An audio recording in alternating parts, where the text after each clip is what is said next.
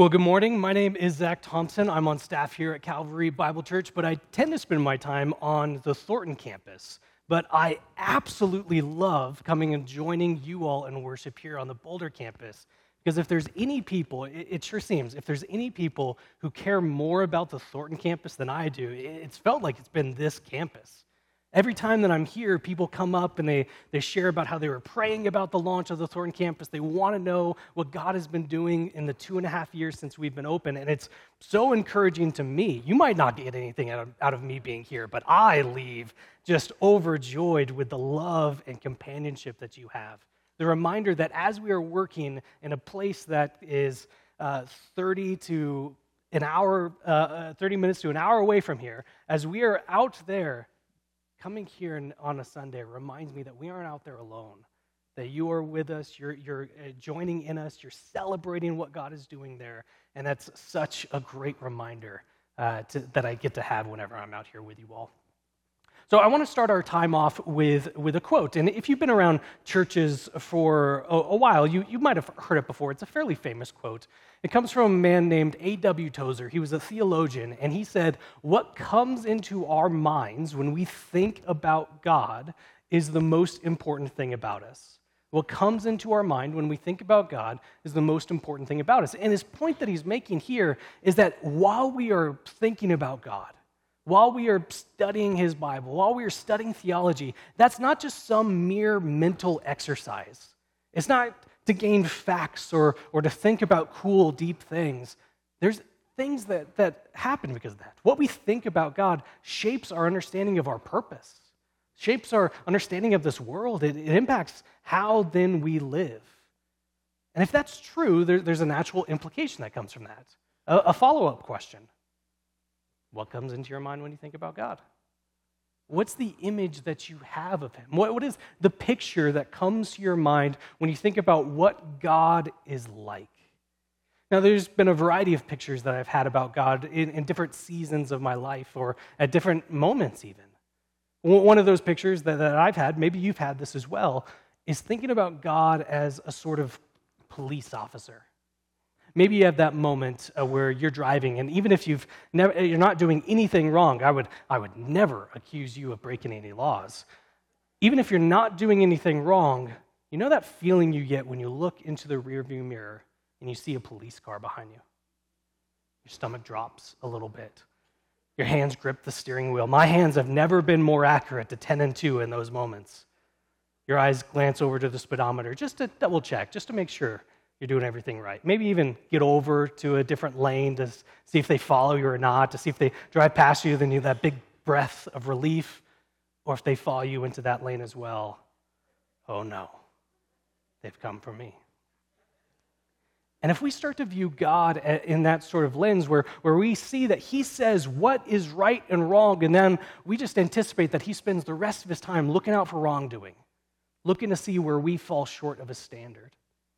And if God is like that for us, maybe we walk into church and our stomach drops a little bit.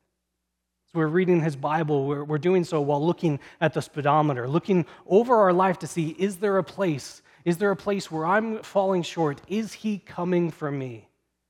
Maybe the way that we picture God is that of a police officer just looking to punish any wrongdoing. Or maybe we have a different image of God.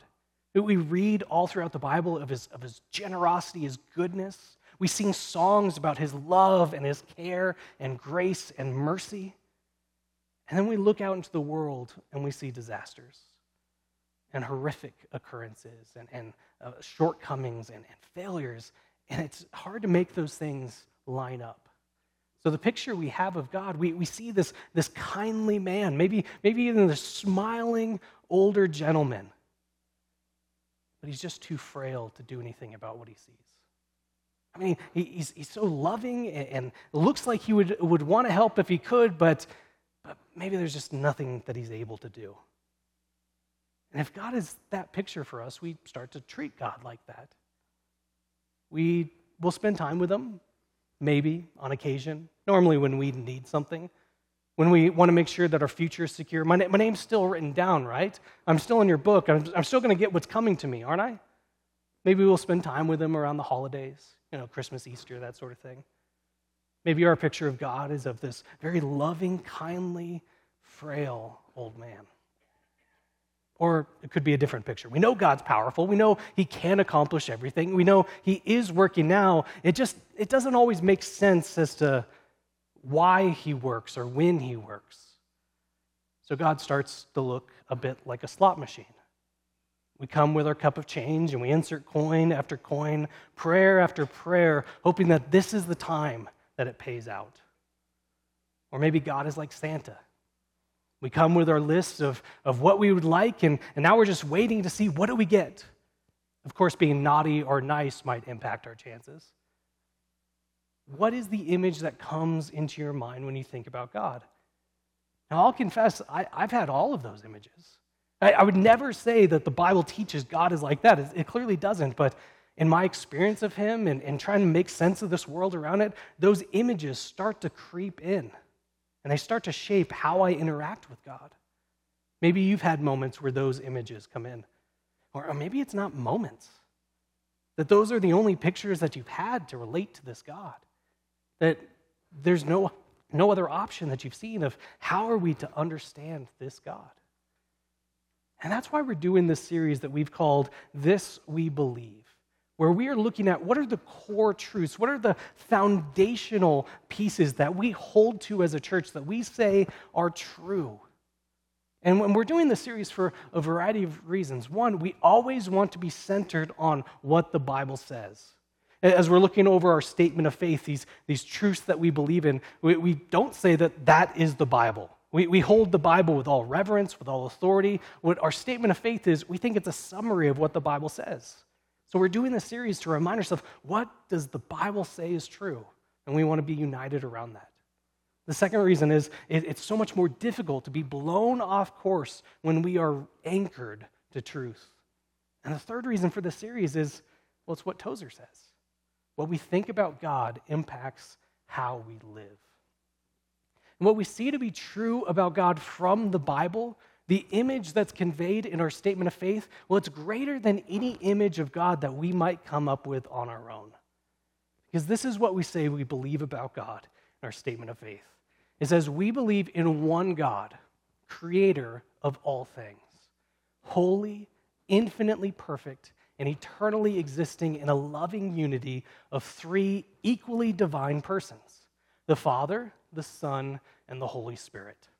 Having limitless knowledge and sovereign power, God has graciously purposed from eternity to redeem a people for himself and to make all things new for his own glory. Now, this does not say everything that's true about God, but we think that this says what is true about God as we find from the Bible. The other part of that, though, I'm not able to say everything about what's written in this statement in our time together. I, I, hope you recognize how incredible it is that you get to sit under the teaching of Tom and John and Perry. They're all so terrific at, at synthesizing biblical truth, of showing its application to life, and, and to do so in a really succinct way. Uh, my gifts are more taking a really simple idea and making it murky and last longer than it needs to last. Have I mentioned how glad I am to be out here with you all? It's going to be so much fun. So I can't say everything about this statement. And so what I want to do with our time is just draw our attention to a few key points.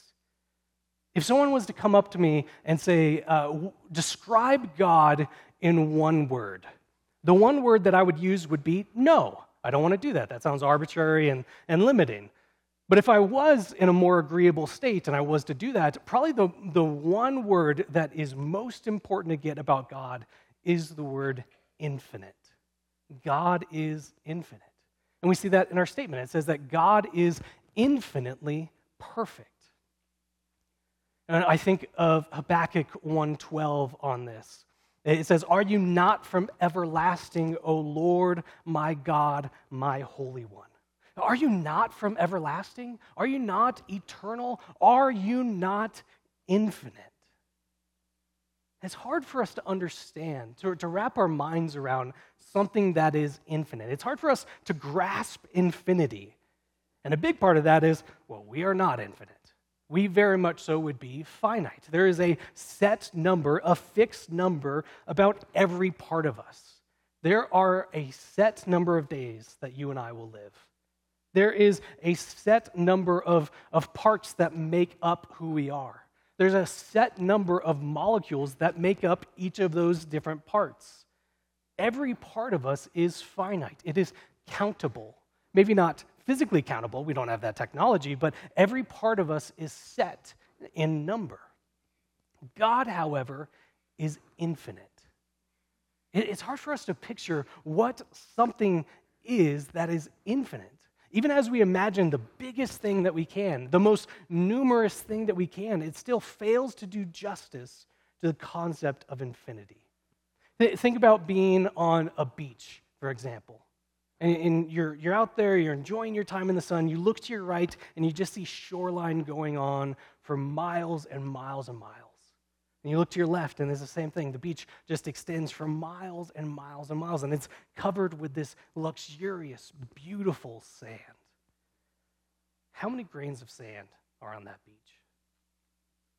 And you could spend your whole lifetime just counting how many grains of sand there are there and not even make a dent into the shoreline.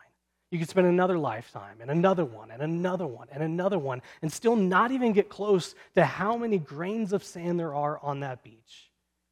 And yet, when we say God is infinite, He's not only more than the amount of sand on that beach, He is infinitely more. You could spend every single lifetime and still not come close to counting God's infinity. Think of something else that's, that's just massive in number. Uh, how many trees are on the Rocky Mountains. It's this massive number of trees, and yet God is not only bigger than that, He is infinitely bigger than that. And what's another massive number? The amount of money that Russell Wilson was paid to lead a 5 and 12 team this past season. God is not only more than that number, He's infinitely more. And it's not just that God is infinite in, in time. But because he is infinite, his nature is infinite, all that he is, all that God does is infinite. So Psalm 147, throwing stuff. Uh, Psalm 147, verse 5 says, Great is our Lord and abundant in power. His understanding is beyond measure. You cannot count his understanding, it is infinite. So God knows all things the word that we might use to describe that, we would say that God is omniscient. He knows all. He is infinite in knowledge and understanding.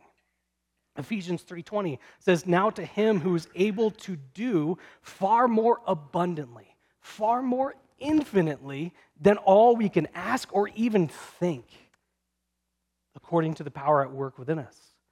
God is infinite in, in power and ability. We, we would say that God is omnipotent, that he is able to do all that he sets out to accomplish with all power. Jeremiah 23, verses 23 and 24. It says, Am I, uh, am I a God at hand, declares the Lord, and not a God far away? Aren't I near to you? Aren't I close? 24. Can a man hide himself in secret places so that I cannot see him, declares the Lord? Do I not fill fill completely heaven and earth, declares the Lord. God is infinite in space. The, the, the, word that we would say is he's omnipresent. There is not a place where God is not. Or to put that positively, God is infinitely in all places, at all times, in all spaces. As we talk about the attributes of God, what it is that He does, what it is that He is, it would be true since God is infinite that all of these attributes that we talk about Him would be infinite as well. So when 1 John 4 8 says God is love, that tells us that God is infinitely love. He does not run out of love. He does not stop loving. There isn't a time where he isn't being love. He is infinite love. When we say God is good, he is infinitely good. When we say God is just, he's infinitely just. He's infinitely sovereign. He's infinitely wise.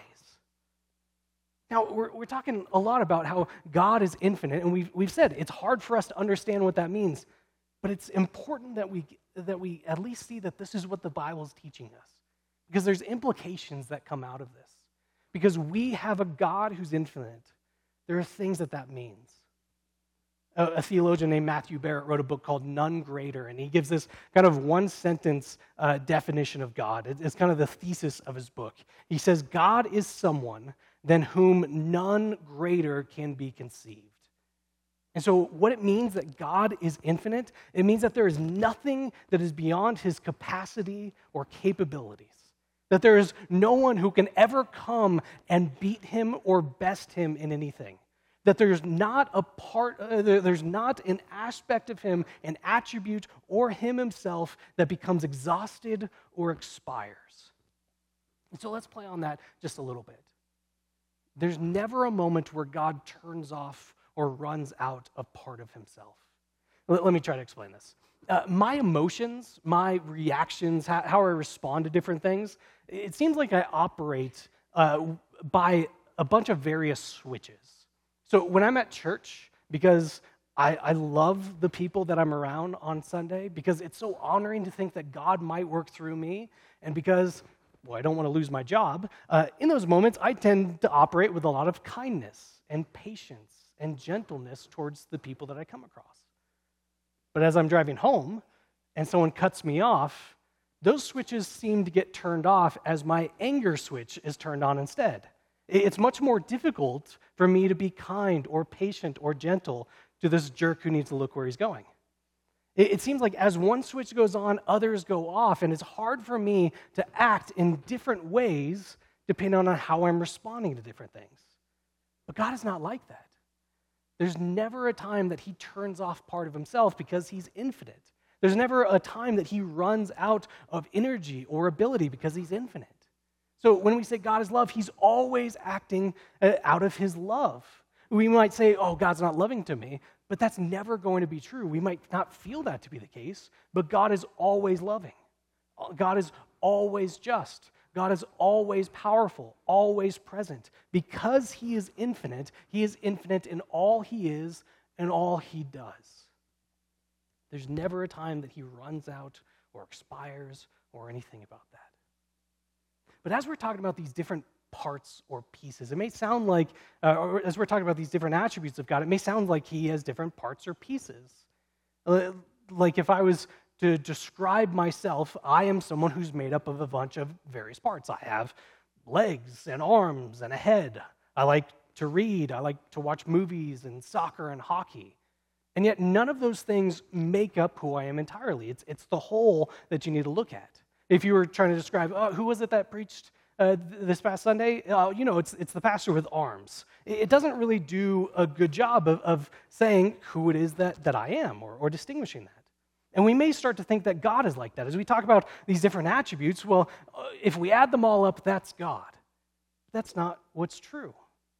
Instead, we see that God is whole, God is complete, God is one.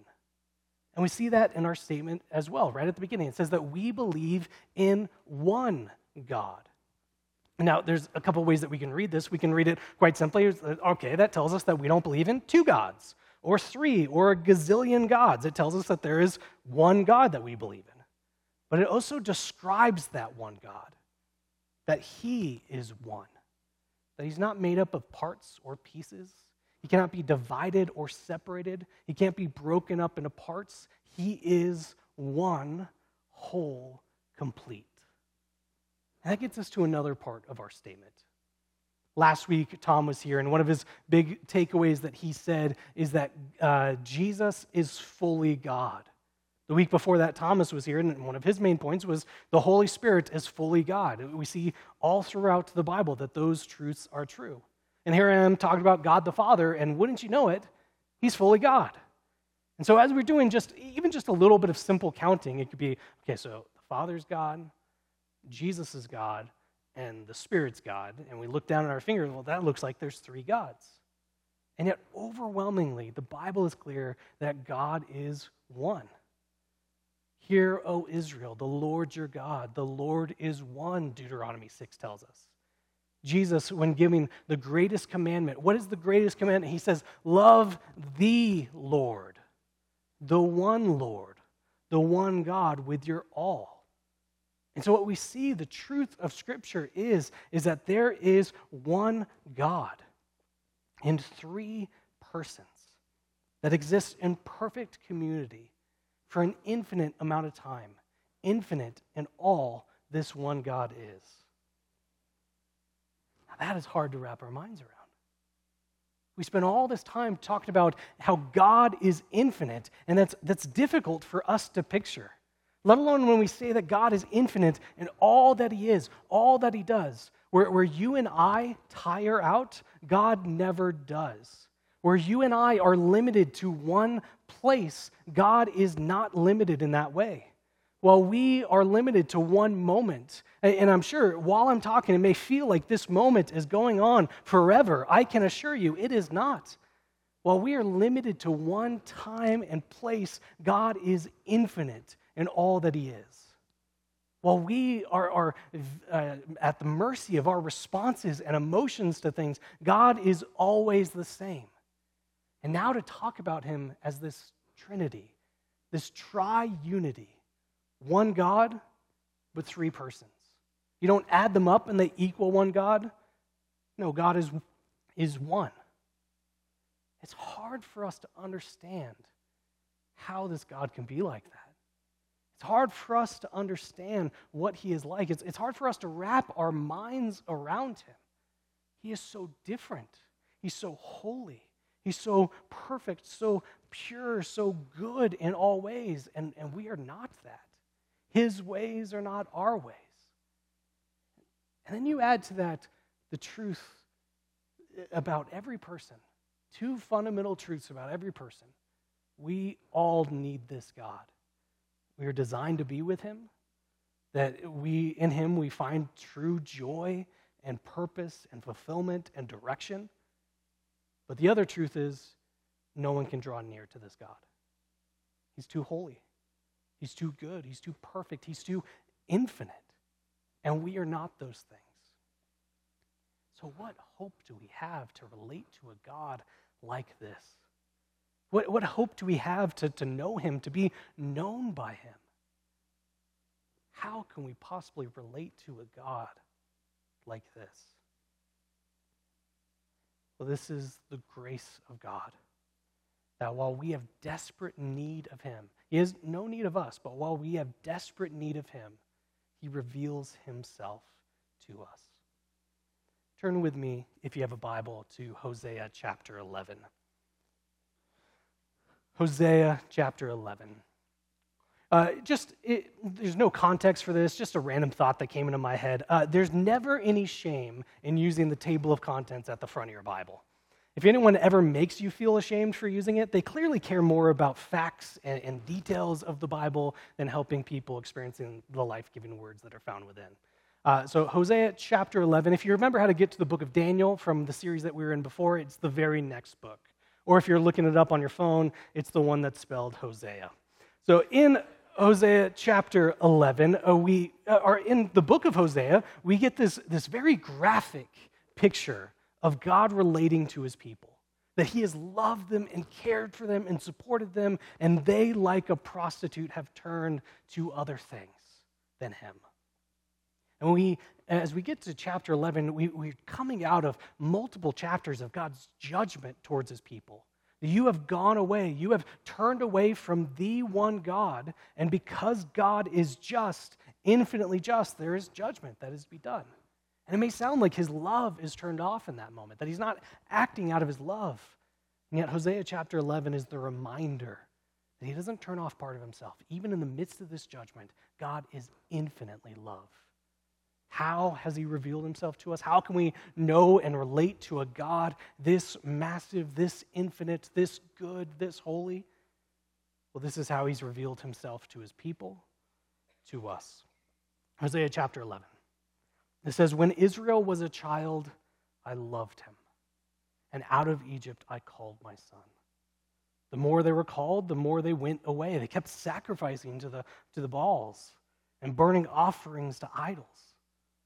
Yet it was I who taught Ephraim. Ephraim is, is used to represent the northern tribes, Israel, before they go off into exile. It was I who taught Ephraim to walk. I took them up by their arms, and they did not know that I healed them. I led them with cords of kindness, with the bands of love, and I became to them as one who eases the yoke on their jaws, and I bent down to them and fed them. Do you see the picture of God's tenderness here? His love for his people. His love, how he reveals himself to them, is as a father, with all that that means caring and guiding and loving and correcting. I love the picture that's used. It's of God teaching his children to walk. Maybe you've taught someone to walk, or you've seen a child learning to do so. It is an exercise in repeated failure a step and a fall, a step and a fall, or maybe even a fall before a step. And yet, the picture that we have of God is of lifting them up by the arms, the care that comes with that. Learning to walk comes with scrapes and bumps and bruises. God says, I healed you. It comes with need for guidance and correction. I have done that for you. God loves his people like a father. And yet they have turned away. Verse 5 They shall not return to the land of Egypt, but Assyria shall be their king, because they refuse to return to me. The sword shall rage against their cities, consume the bars of their gates, and devour them because of their own counsels. My people are bent on turning away from me. And though they call out to the Most High God, he shall not raise them up at all. Despite his love for them, like a father loves a child, his people are constantly turning towards other things. And yet, God does not turn off his love. As we see that in his response, though you have done that, Verse 8 How can I give you up, O Ephraim? How can I hand you over, O Israel? How can I make you like Admah? How can I treat you like Zeboim? Think of Sodom and Gomorrah, these cities that were completely destroyed by God's judgment.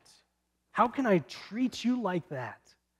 I my heart recoils within me. My compassion grows warm and tender.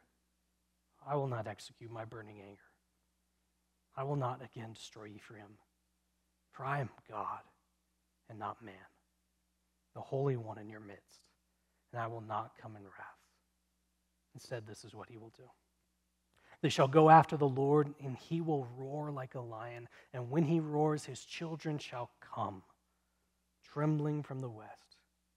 And they shall come, trembling like birds from Egypt, and like doves from the land of Assyria, and I will return them to their homes, declares the Lord.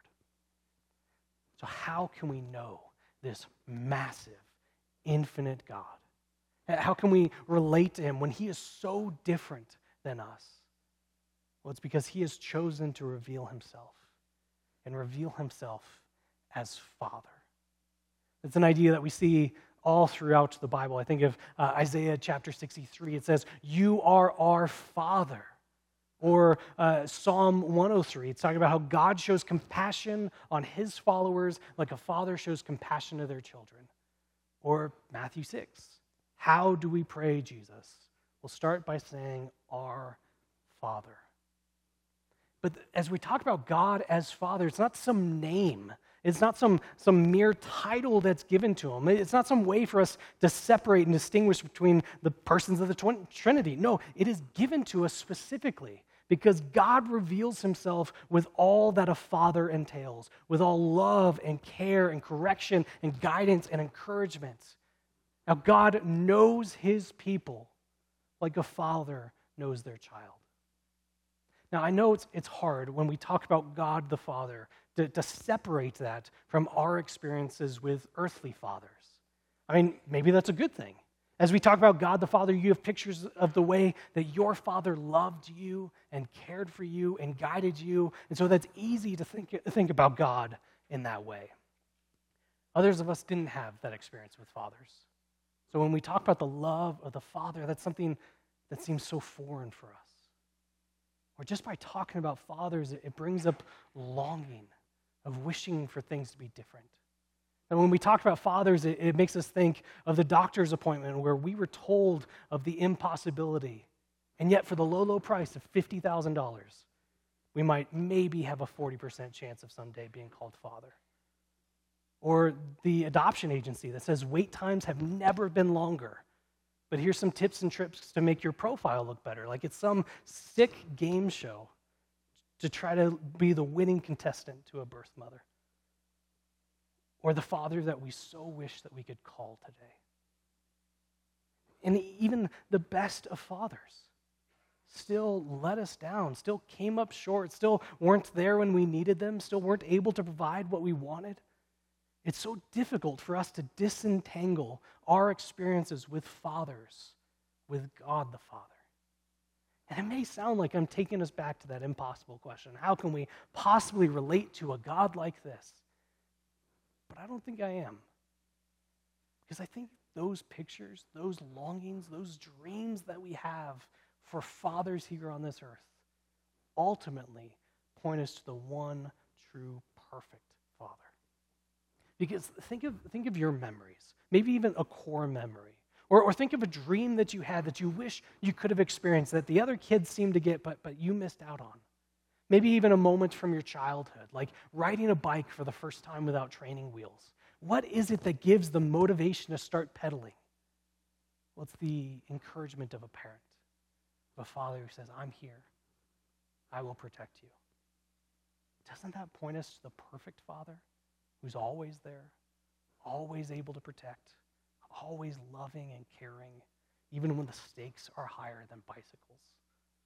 Or when we feel so sad and we, we want to turn to someone to, to get some sort of comfort, knowing that there's a father that we can call who's, who's able to be with us in that pain, doesn't that point us to the perfect father who's always willing, always able, who's perfectly wise, who gives all counsel? Or, or the moments that we feel lost, we don't know what to do, we don't know uh, the direction that we're supposed to take, even as an adult, knowing that there's a father that we can call to ask for advice or counsel from. Doesn't that point us to the perfect Father who's always available, that we can turn to for all things? Or, or when we have just great news that we want to share with someone, we can't contain it within ourselves, knowing that there's a Father that we can call who's going to be more excited about it than even we are. Doesn't that point us to the perfect Father who delights in his children? That this holy, infinite, perfect God, who, who's so massive, who's, who's uh, uh, omnipresent, omnipotent, uh, he's, he's all knowing, this God who's so different from us, he has revealed himself to us as a father. And that's what we see in our statement. It says, God has graciously purposed from eternity to redeem a people for himself.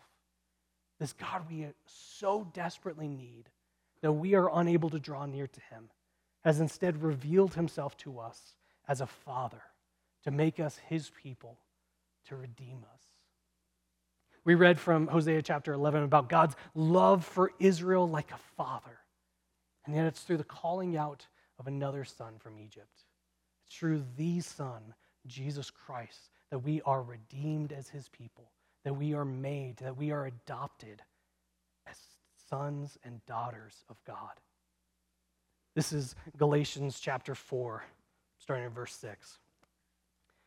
It says, And because you are sons. So, sons and daughters, it means, it means both, but the son language is really particular here because sons were the only people who could inherit anything at the time. So, I'm going to stick with the son language, know that it means sons and daughters. So that you, and because you are sons, God has sent the spirit of his son into our hearts, crying, Abba, Father, so that you are no longer a slave, a slave to sin. No, but a son. And if a son, then an heir through God. This is who you are because you have a father like this. I think about what that says about your value. The perfect, infinite God has drawn near to you, revealed himself as a father, adopting you as a child of God. Think about what that says about your purpose that the, the holy, infinite God who knows all things has set in place a direction with all guidance and care to do that. Think about what this says uh, about uh, how you are to live. That this perfect, infinite God has revealed himself to you so that we can grow more and more into his likeness. Think about what you might be able to face because you have a God like this who's there to protect and guide you. That because of his son, because of this God who's revealed himself to us, we can cry out to him with all our hearts Abba, Father. That is the picture of God that we're given. Let me pray for us. Father, we are so honored that we can use that name, not as some title, but showing us how you relate to us with all care and guidance and correction, with all love and compassion and support. That you are this God who's so holy and infinite and perfect that on our own we could not possibly draw near to us, but you have not left us on our own. You've drawn near. You've been a father to us. So, in all things, we turn to you. We seek your counsel and direction for all of life.